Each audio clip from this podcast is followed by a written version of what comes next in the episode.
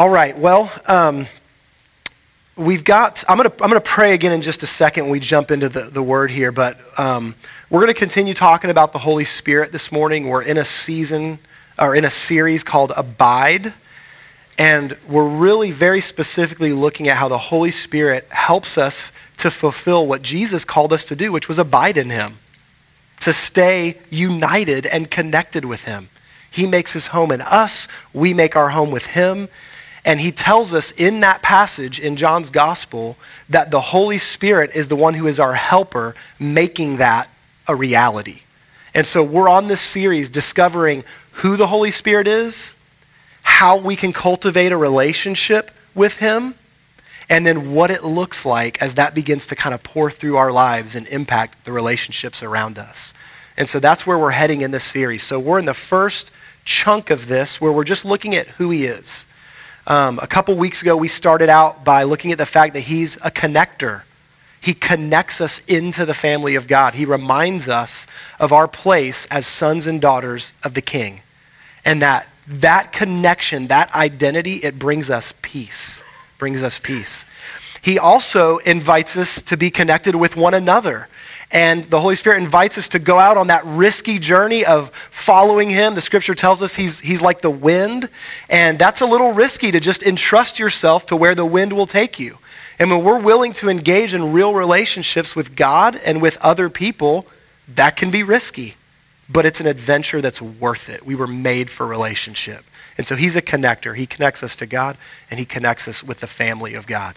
Then last week, we talked about how He is our helper. And there's a lot of ways that he helps us, but we looked at two specific ways. One is he helps us to grow and change. The Holy Spirit is pictured as fire, and one of the ways he's pictured as fire is fire that comes and destroys the stuff that's got to go. He burns away the chaff, he burns away the dead branches. Not in order to burn it all up, but so that what remains is valuable, beneficial, beautiful. And so he comes and changes us and makes us new. It, it sounds scary and intimidating. It's not fun, um, but it's so good because he burns away the junk. And that what's left is us able to walk in freedom and new life. And so the Holy Spirit helps us change. He also helps us to have an impact. God has specifically placed you where you are. You have the spouse you have, the friends you have, the job you have, the children that you have, the parents that you have. He has specifically placed you and uniquely made you. And not only does He want to work change in your life, He wants you to have an impact on the world around you. And so the Holy Spirit is our helper. He helps us to share the love and grace of Jesus with other people. And so that's where we have been up to this point talking about the Holy Spirit. This morning, we're going to be looking at the Holy Spirit as a comforter, as our comforter.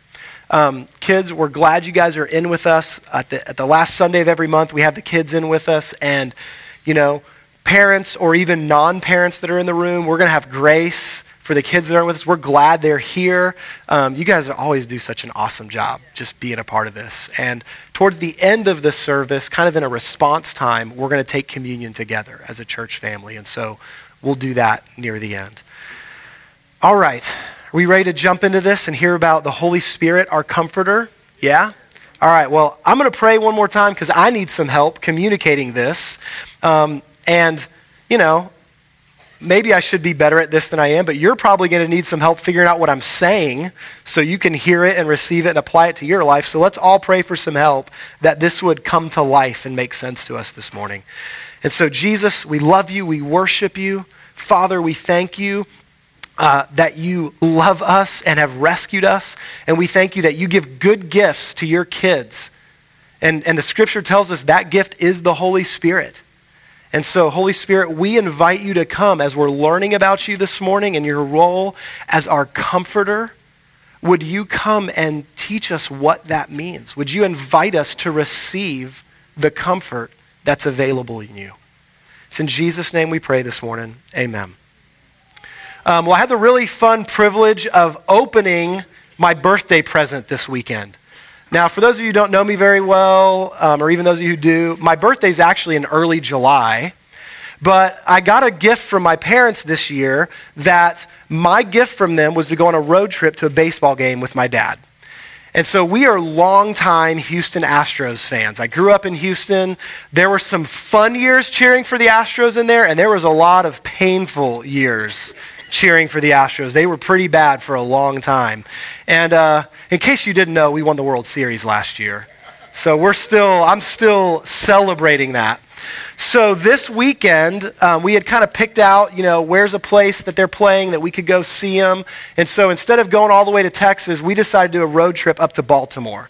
Um, Camden Yards is a ballpark I've always wanted to go to. And so we drove up on Friday morning early, got into Baltimore, got checked into our hotel, and then went early over to the game. And we just got to take in the whole experience as the players are warming up and fans are coming in. And one of the surprises that we had is as we were going to the ballpark, we were seeing Astros fans everywhere. And I figured something out. If you go as a visiting team and your team is really good, and you go near the end of the year to a home team who's terrible, sorry, any Orioles fans that might be in the room, they're terrible this year. There were very few Orioles fans still going to baseball games anymore. They've kind of given up. And so the Astros fans had kind of taken over the stadium, and our section over by the third base side, it was like 75% Astros fans. It was crazy. So we found ourselves in, um, in familiar territory. We found ourselves with folks who were cheering for the same team. You're like, Jake, what in the world does this have to do with this message this morning? Well, we, we found some, some comfort in participating with other members of our tribe in hostile territory cheering on our team. It was the coolest thing, and it was just a nice little surprise.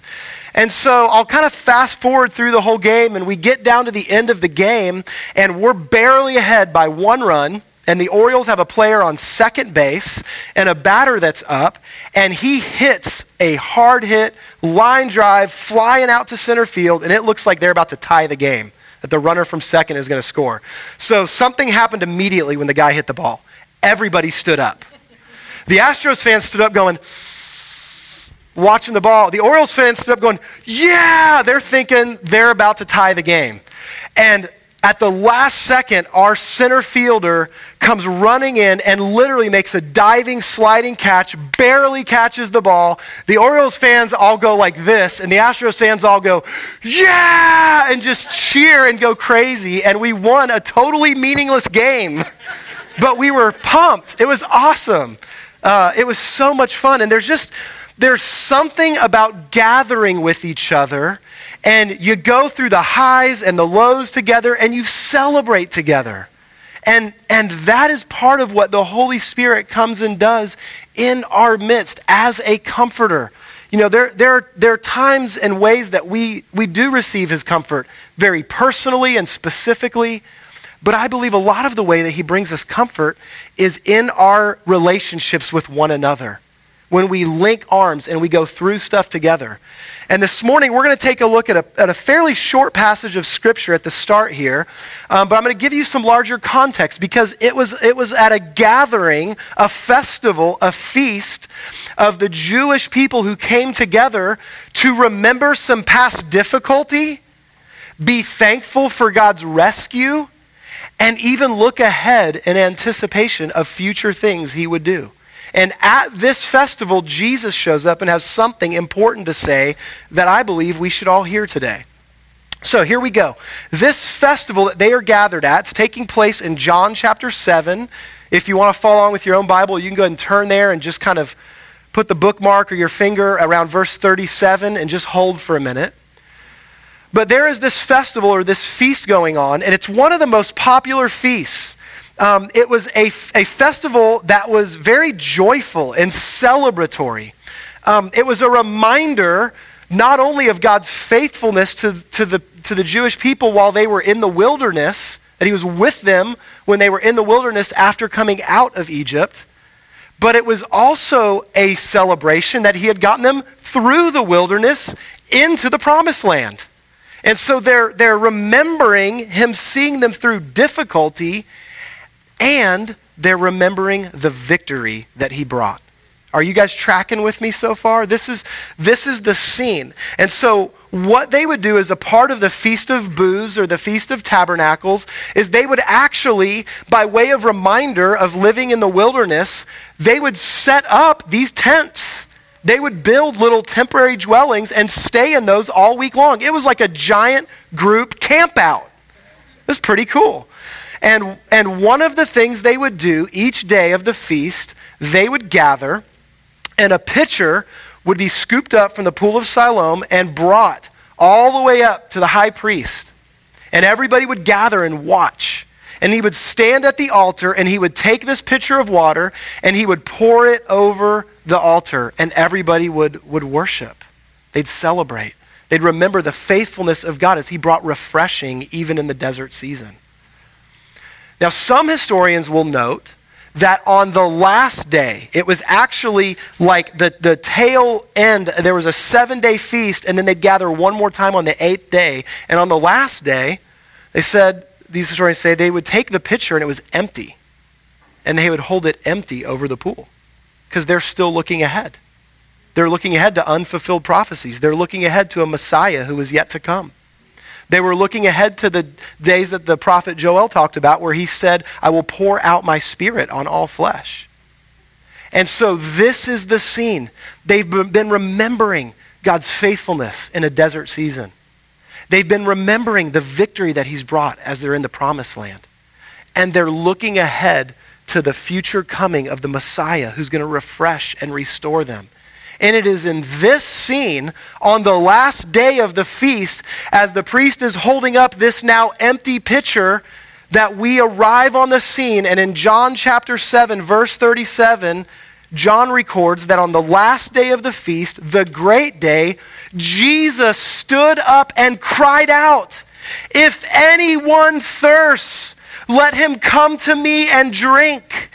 Whoever believes in me, as the scripture said, out of his heart will flow rivers of living water. Doesn't it just make that come alive? Do, do you see the scene this morning? They're looking ahead to a coming Messiah. They're looking to a yet unfulfilled day when there will be full refreshment and joy that can come only from their King. And Jesus says, Today's the day water is available for the thirsty. Then John takes time in verse 39 to make it really clear to us what Jesus was talking about. How he was going to bring refreshment and water for the thirsty. Verse 39. Now Jesus now this Jesus said about the Spirit, whom those who believed in him were to receive. For as yet the Spirit had not been given because Jesus was not yet glorified. John says, Let me be clear. This refreshing comfort that is available, that is coming, is going to be through the Holy Spirit. That's what Jesus was talking about a comfort and refreshment that comes from his Spirit. We've been looking at different pictures of the Holy Spirit in Scripture. And so this morning, one of the two we're going to look at is this picture right here. He's like water. He's like water. He refreshes and restores the soul. He cleanses. You know, a cold drink of ice water on a hot day is really refreshing. A, a, shower at the end of a dirty, sweaty, gross day is refreshing. Water refreshes and restores. Man, in a desert, there's nothing better than water in a desert. And this is the role of the Holy Spirit. And so, what I want to do this morning is I, I want to I want to remind us or put us in the place of these people that Jesus was talking to at this time because I think it's significant to us today. I think many of us today aren't, aren't necessarily experiencing the refreshing, restoring presence of God's Spirit in our life. And so, in a lot of ways, we're just like these people who he was talking to that were looking for something they hadn't received yet. And so we're going to look at two Old Testament passages that talk about this refreshing that it, they are looking forward to that comes from the Spirit of God. So, first of all, let's look at the prophet Joel. In Joel chapter 2, I'm going to read a fairly large chunk, and then I'm just going to point out some things that we see that refreshing does. And so, as we read this, I want you to be aware of two things. I, I want you to see the, the water that God is promising that is going to be poured out to folks who are dried up and in the desert, who've been ripped off. They've been through a hard season. The picture here is not only being in a desert season, but like locusts have come and stolen things. We've lost something. That's the picture. God's people are actually in captivity here. They're looking for rescue. And, and I want you to realize it's not going to happen till the very end. But at the very end, the prophet Joel is going to make it clear this refreshing that God wants to do is going to come when he pours out his spirit. All right? You ready to read this? See if you can catch all of the ways that God wants to restore us and bring comfort. Be glad then, you children of Zion, and rejoice in the Lord your God, for he has given you the former rain faithfully, and he will cause the rain to come down for you, the former rain and the latter rain in the first month. The threshing floors shall be full of wheat, and the vats shall overflow with new wine and oil man, there's food, there's wine, there's celebration. Things are wonderful. So I will restore to you the years that the swarming locust has eaten the crawling locust, the consuming locust, the chewing locust. All the different ways you've been ripped off and destroyed, I'm going to restore it. My great army, which I sent among you. Instead, you shall eat in plenty and be satisfied, and praise the name of the Lord your God who has dealt wondrously with you. And my people shall never be put to shame. Then you shall know that I am in the midst of Israel. I am the Lord your God, and there is no other. My people shall never be put to shame. And it shall come to pass afterward that I will pour out my spirit on all flesh. Your sons and your daughters shall prophesy. Your old men shall dream dreams. Your young men shall see visions. And also my men servants and on my maid servants I will pour out my spirit in those days. God wants to pour out his spirit, which brings his presence. He says, I'm in the midst of you. And when he pours out his spirit, it brings refreshing. Here's some of the descriptive words restoration fullness, a return of what has been lost, overflow, plenty, satisfaction. Not temporary and fleeting, deep satisfaction. Wonder. They're actually, we can stand and wonder at what God has done, how He's rescued, how He's redeemed. There's no shame. And then he says there's going to be prophesying, dreams, visions. He's connecting these with people being comforted, encouraged, being given new life. I think many of us have lost a vision for, for the beauty of what God has for us. We've just settled for, I'm going to trudge through this life. I'm just going to scrape by. This is all the better my marriage is going to be. This is, I'm just going to work this job, just making the mortgage and paying the bills. And I, I hate this job, but I'm just going to trudge through. But God's saying, I want to give you vision and hope for the future. Listen, we'll talk more about prophecy in future weeks, but at the simplest level, you know what prophecy is?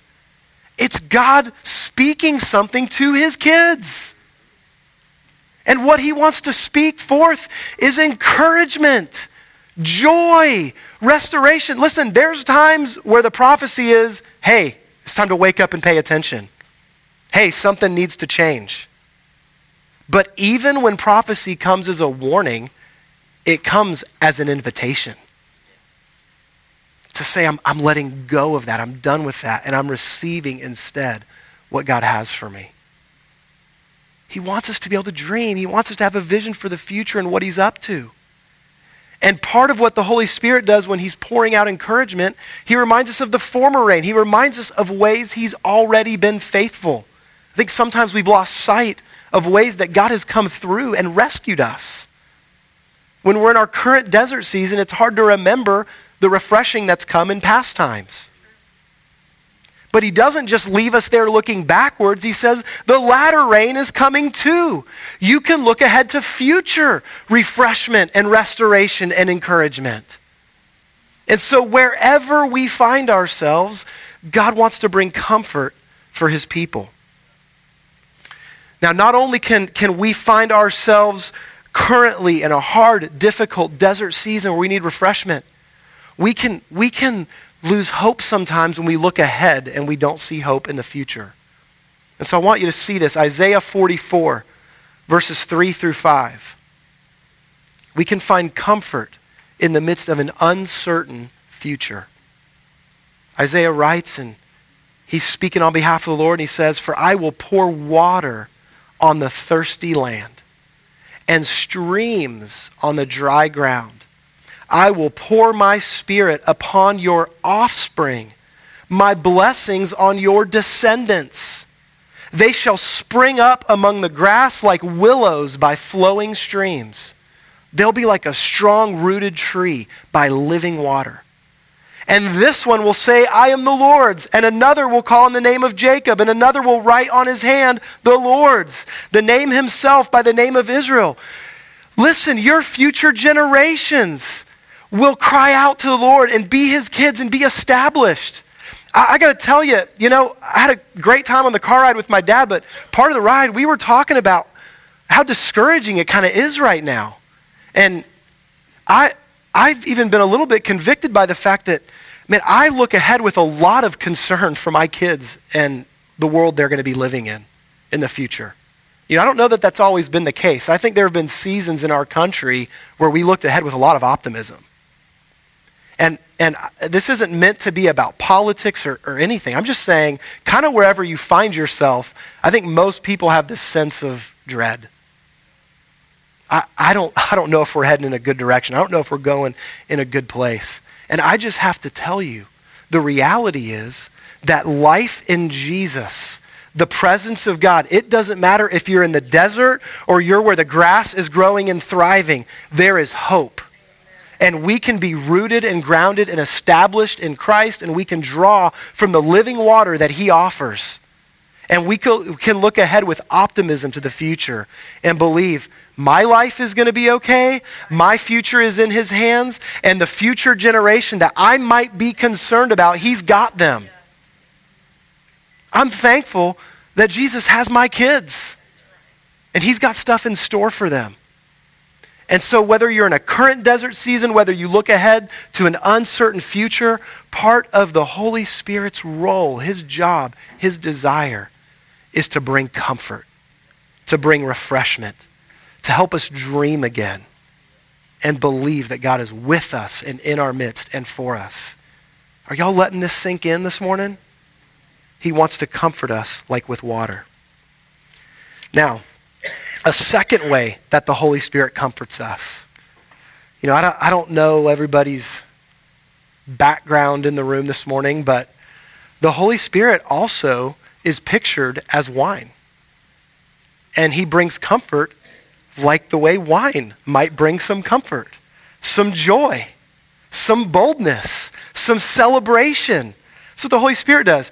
Check this out. We're going to actually pick up uh, kind of in the same passage where we left off last week. You know, last week we were talking about uh, how the Holy Spirit, you know, um, comes like wind and fire, and then he anoints us with oil to go out and do the things he's called us to do. And we looked at the passage where God's people had been waiting in the upper room after Jesus returned to heaven. They were waiting to receive the Holy Spirit. And at the very end of where we left off last week, man, they had been filled. The wind showed up and was blowing in the room. The fire showed up. And they went out with boldness out amongst the people and were declaring the truth of the gospel. Well, they were doing this by speaking in a lot of different languages. A bunch of smelly fishermen from Galilee were suddenly sounding like really intelligent guys who learned a bunch of different languages. And the folks were confused. And so we're going to pick up right there. And so in Acts chapter 2, verse 12, all of these people that had gathered at another festival, the Feast of Pentecost, They'd come from, Jews had come from all over the world, so they spoke all these different languages. And these guys are now talking about Jesus and their own language. And in verse 12 it says, They were all amazed and perplexed, saying to one another, What does this mean? Others were mocking, saying, They're filled with new wine. But Peter, standing with the eleven, lifted up his voice and addressed them Men of Judea and all who dwell in Jerusalem, let this be known to you and give ear to my words.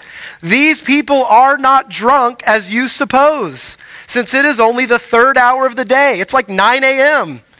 Saying, listen, these guys didn't wake up and get drunk at 9 a.m. But I find it interesting that there was something about their posture and their position that the only thing they could relate it to is these guys seem like they're drunk. There's, there was this joy, this boldness. There were unexplained things happening. And so they didn't know how to identify it. And then Peter continues, and look what he refers to. He refers to the same passage we just read about the refreshing that comes when the Holy Spirit is poured out. Hold on a sec.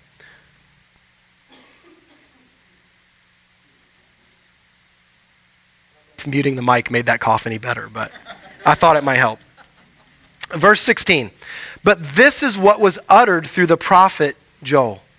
And in the last days it shall be, God declares, that I will pour out my spirit on all flesh, and your sons and your daughters shall prophesy, your young men shall see visions, your old men shall dream dreams, even on my male servants and female servants. In those days I will pour out my spirit, and they shall prophesy. He says that refreshing that the Holy Spirit wants to bring, it's like water, but it also brings festival joy like wine when it's poured out. It's life. It's joy. It's celebration. That's what the Holy Spirit brings. And Peter connects it to the prophet Joel. He says, This is that. This is what we've been waiting for. This is what we've been looking for. You see what comes when the Holy Spirit shows up and brings comfort? What comes from that is boldness. I'm not worried about what's around me anymore. I can boldly and confidently step out and be who I am, someone who is blown away by what God's done in my life. Blown away that I could be forgiven. Blown away that I can have this incredible future with Him. Blown away that God is present. And in any season, he restores me and comforts me, and that is so good. I don't care if other people hear about it. In fact, I want them to hear about it. I want them to join in the party. That, you know, that's kind of the, the role that comes when we bring alcohol into something, right? It's like, let's all jump in on this and start celebrating together.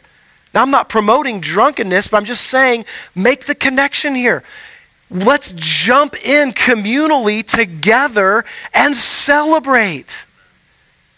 Drink on the goodness of God and experience the joy that's available in Him. And the beauty with Him is it's lasting. There's no regret the next day. There's no hangover. There's no, sorry, I didn't really mean to teach the little kids this morning about hangovers, but there's no, there's no drop off. There's no drop. Man, it's just we get to live in the presence and joy of God. Listen, when, when Jesus was, was walking the earth, um, him and his disciples, they, they experienced this joy. And John's disciples, John the Baptist, we've been talking about him a little bit the last few weeks. His disciples at one point were looking at Jesus and Jesus' disciples, and they're a little bit jealous. And so we're going to pick the story up here in Matthew chapter 9, verse 14. I want you to see this interaction. So the disciples of John, they come to Jesus saying, Why do we and the Pharisees, because that's who you want to, you know, compare yourself to, why do we and the Pharisees fast like sourpusses, I'm adding in, um, but your disciples do not fast? What's the difference? Why are we fasting and you're not? And Jesus said to them, I love this. Can the wedding guests mourn as long as the bridegroom is with them? He's like, hey, the party is happening right now. Remember Jesus' first miracle? He turned water into wine at a wedding. I actually believe that's a process the Holy Spirit wants to do in our life. He brings water that refreshes, restores, and cleanses, and then it leads to joy in Him. It leads to freedom. It leads to boldness. It leads to celebration. And that miracle Jesus did, I believe, is a picture of this. And he says, listen, when you're with the bridegroom, when you're at the wedding, it's not time to fast, it's time to eat, it's time to party. because you're with the bridegroom. Jesus is the bridegroom. He's present, He's in our midst. Verse 16 No one puts a piece of unshrunk cloth on an old garment, for the patch tears away from the garment, and a worse tear is made. Neither is new wine put into old wineskins. If it is, the skins burst, and the wine is spilled, and the skins are destroyed. But new wine is put into fresh skins, so both are preserved. The way they would do this is they would take um, a fresh skin off of an, an animal, and they would create a vessel out of it and they would pour the new wine into that vessel. And because the skin was fresh, it had room to flex. And so the pressure that built up inside of there as the wine was fermenting, that, that vessel that was holding it was able to stretch with it. Jesus is saying we need to be able to walk with him as those who are new wineskin. We're, we're moldable we're able to stretch, we're able to receive what He wants to pour into us. But if we're dried out and crusty and miserable and unable to receive from Him, it has no benefit. But if, but if I can receive from Him fresh and new today, what's the new thing He wants to speak into my life? The new encouragement, the new joy that He wants to bring.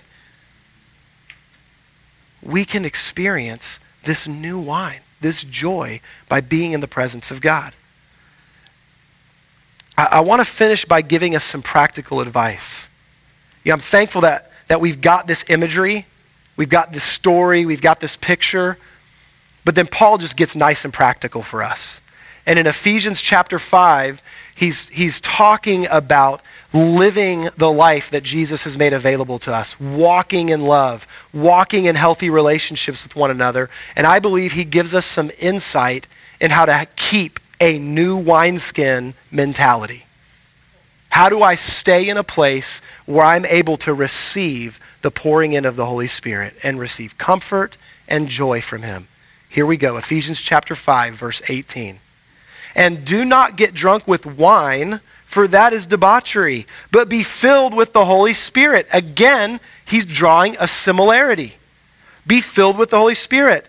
How do we do that? Watch address one another in psalms and hymns and spiritual songs. Celebrate. Celebrate together the joy and beauty of what Jesus has done. Get together in community with other believers and sing out the hope and truth of what we have in Jesus. Then he also says, singing and making melody to the Lord with your heart or in your heart. So I need communal times of reminder and worship. And I need private devotional times. I, I wonder how many of us are dried out because we've lost the ability to be alone in our car and just sing out and worship Jesus. I mean, I, am guilty of this. Like, I'm too quick to just turn on some sports and catch up on baseball and what's going on. But man, I've got some alone time. I could worship Jesus. Listen, if you're like me, that's the best time to sing out. My voice is terrible. I can't carry a tune. I change keys. Like I'm always trying to find that perfect volume where I can sing but not mess up the people standing around me and worship in here. But hey, when I'm in my car by myself, that's right. I can make a joyful noise and joyful noise it is. But listen, what if we learn to be worshipers on our own time? I, I think the reason some of us aren't experiencing the comfort and joy of Jesus is it's like during the week we're dried out dead wineskins and we're just hoping for a new dose when we finally gather on a Sunday morning. Like I need this time with these guys to get the refreshing I need. That's available every day. We get to live in the presence of God. Where the bridegroom is present, the party happens. So have a party in your car and worship Jesus. Let's keep going. What else do we do? Giving thanks always. Not just when things are great, not just on Thanksgiving Day. Let's give thanks always. Let's develop a heart of gratitude. Giving thanks always for everything to God the Father in the name of the Lord Jesus Christ. That's so important. I'm giving thanks in Jesus. It's not that the thing itself is wonderful. Man, you know, there's a false version of this, right? Like, have you ever been around people that like act like they're being thankful for the really horrible thing that just happened to them? Well, I'm just giving thanks for that. It's it's awesome. Jesus is it? No. You're giving thanks that he is with you in the midst of that hard thing. I never find myself thankful for the hard thing I'm in, but I'm very thankful that I'm not alone. I'm very thankful that God is present and with me in the midst of that hard season. And so have a heart of gratitude. Thank him always. And then finally, verse 21, this one might seem odd, but it ties in with what we've been talking about in this series. We're connected with Him and we're connected with each other, submitting to one another out of reverence for Christ. Sometimes the way God wants to refresh me is, is through this, through one another. And sometimes it takes me being willing to look at a brother and say, Man, I'm going through it. Will you be with me? Will you walk through this with me? Will you pray with me? And we can find refreshment and encouragement because we're willing to humble ourselves and be real with one another. And maybe, just maybe, God would speak through Derek to me. Maybe there's something I'm not willing to hear on my own, but Derek, out of love for me, can have some boldness of his own to say, you know what, buddy, I love you, man, but like, I, I think you need to pay attention to this. Or, hey, I want to speak some encouragement. I want to speak some joy into your situation. Finding comfort from one another. So, we worship in community, we worship in private demo, uh, devotion. We have gratitude and thankfulness in all seasons. And we submit to one another in real, honest, loving relationship. And that cultivates a new wineskin mentality that enables us to, to recognize that the Holy Spirit is pouring in refreshment, restoration, and ultimately joy. That's our comforter, the Holy Spirit. So here's what we're going to do this morning. We're to we're to pray and celebrate communion together. And uh, Crystal, Alex, I, I, are you guys leading us through a song? Um, I, I'm going to give you some practical information really quick, and then I want to share a thought as we go into communion. So the practical information is this. Once, once I pray and, and we start singing, um, y'all can come on up as you're ready during this next song and grab the, the juice and the bread. Go back to your seat. You can take it on your own. You can take it with your family as you're ready. Um, to help with just some traffic flow, would y'all come up the two middle aisles and then go back out the side aisles? It'll just kind of help it a little bit. We'll have about three, three guys up here serving communion. So come up anytime during this next song.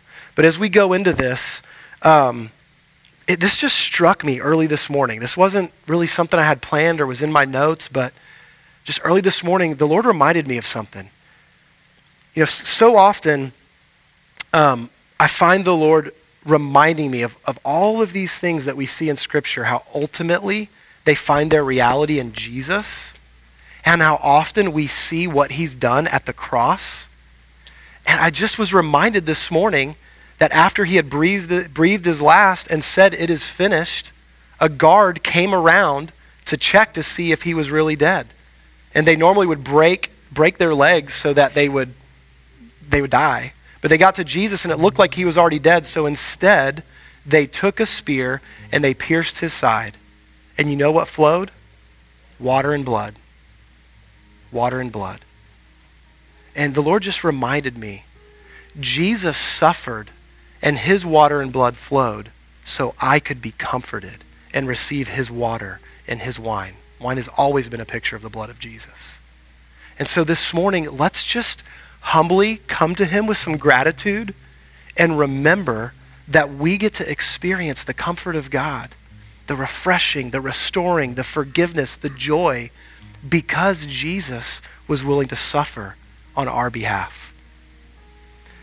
Heavenly Father, I thank you for your great love for us. Jesus, we honor you and we remember you this morning as our great sacrifice. God, we thank you that you poured out your life so we could receive your life. Thank you for forgiveness, for freedom. Thank you for restoration and joy. Jesus, I thank you that the scripture says that for the joy set before you, you endured the cross. God, I pray that we would be willing to now receive that joy from you that was hard earned. You bought that joy on our behalf. And so, God, we remember you this morning. We celebrate you. Holy Spirit, would you comfort our hearts and remind us of the life we have in our Jesus and the joy we can live with walking as new creations, a part of God's family. Jesus, it's in your name we pray this morning. Amen.